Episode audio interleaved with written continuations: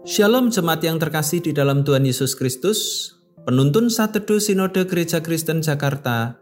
Hari ini Sabtu 11 Juni 2022. Berbuah dalam roh. Galatia pasal 5 ayat yang ke-22 sampai 23. Tetapi buah roh ialah kasih, sukacita, damai sejahtera, kesabaran, kemurahan, kebaikan, kesetiaan, kelemah lembutan, penguasaan diri.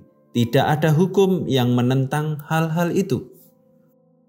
Sudah bertahun-tahun pohon jeruk di taman saya bertumbuh, namun pertumbuhannya kerdil. Pohon itu tidak pernah berbuah. Apa penyebabnya? Ternyata ada sebuah pohon yang tinggi dan rimbun tumbuh di dekatnya. Pohon itu menghalangi pohon jeruk menerima sinar matahari. Suatu hari pohon besar itu ditebang. Taman kecil saya menjadi terang. Pohon jeruk yang kerdil pun bertumbuh pesat. 2 tahun kemudian, ia berbuah lebat. Untuk bertumbuh dan berbuah, pohon jeruk memerlukan sinar matahari.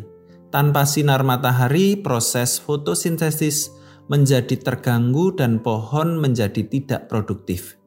Bagaimana dengan pertumbuhan orang Kristen?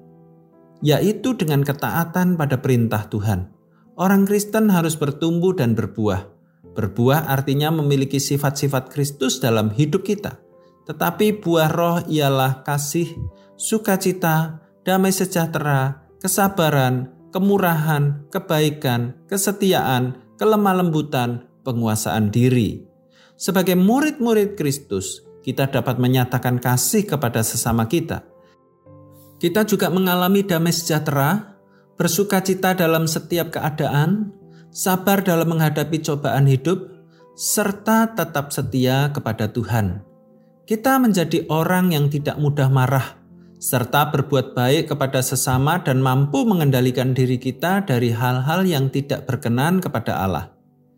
Memang tidak mudah untuk mempraktikkan buah roh dalam hidup ini. Kita tidak mampu melakukan dengan kekuatan kita sendiri. Karena itulah diperlukan pimpinan Roh Kudus untuk melakukannya. Sebagai orang Kristen, kita memiliki Roh Kudus yang berkarya menghasilkan buah dalam diri kita. Kuasa Roh Kudus juga tersedia membantu kita menaklukkan perbuatan dari natur dosa. 2 Korintus 5 ayat yang ke-17, Filipi 4 ayat yang ke-13. Hingga akhirnya, buah roh dalam diri kita menjadi berkat bagi banyak orang.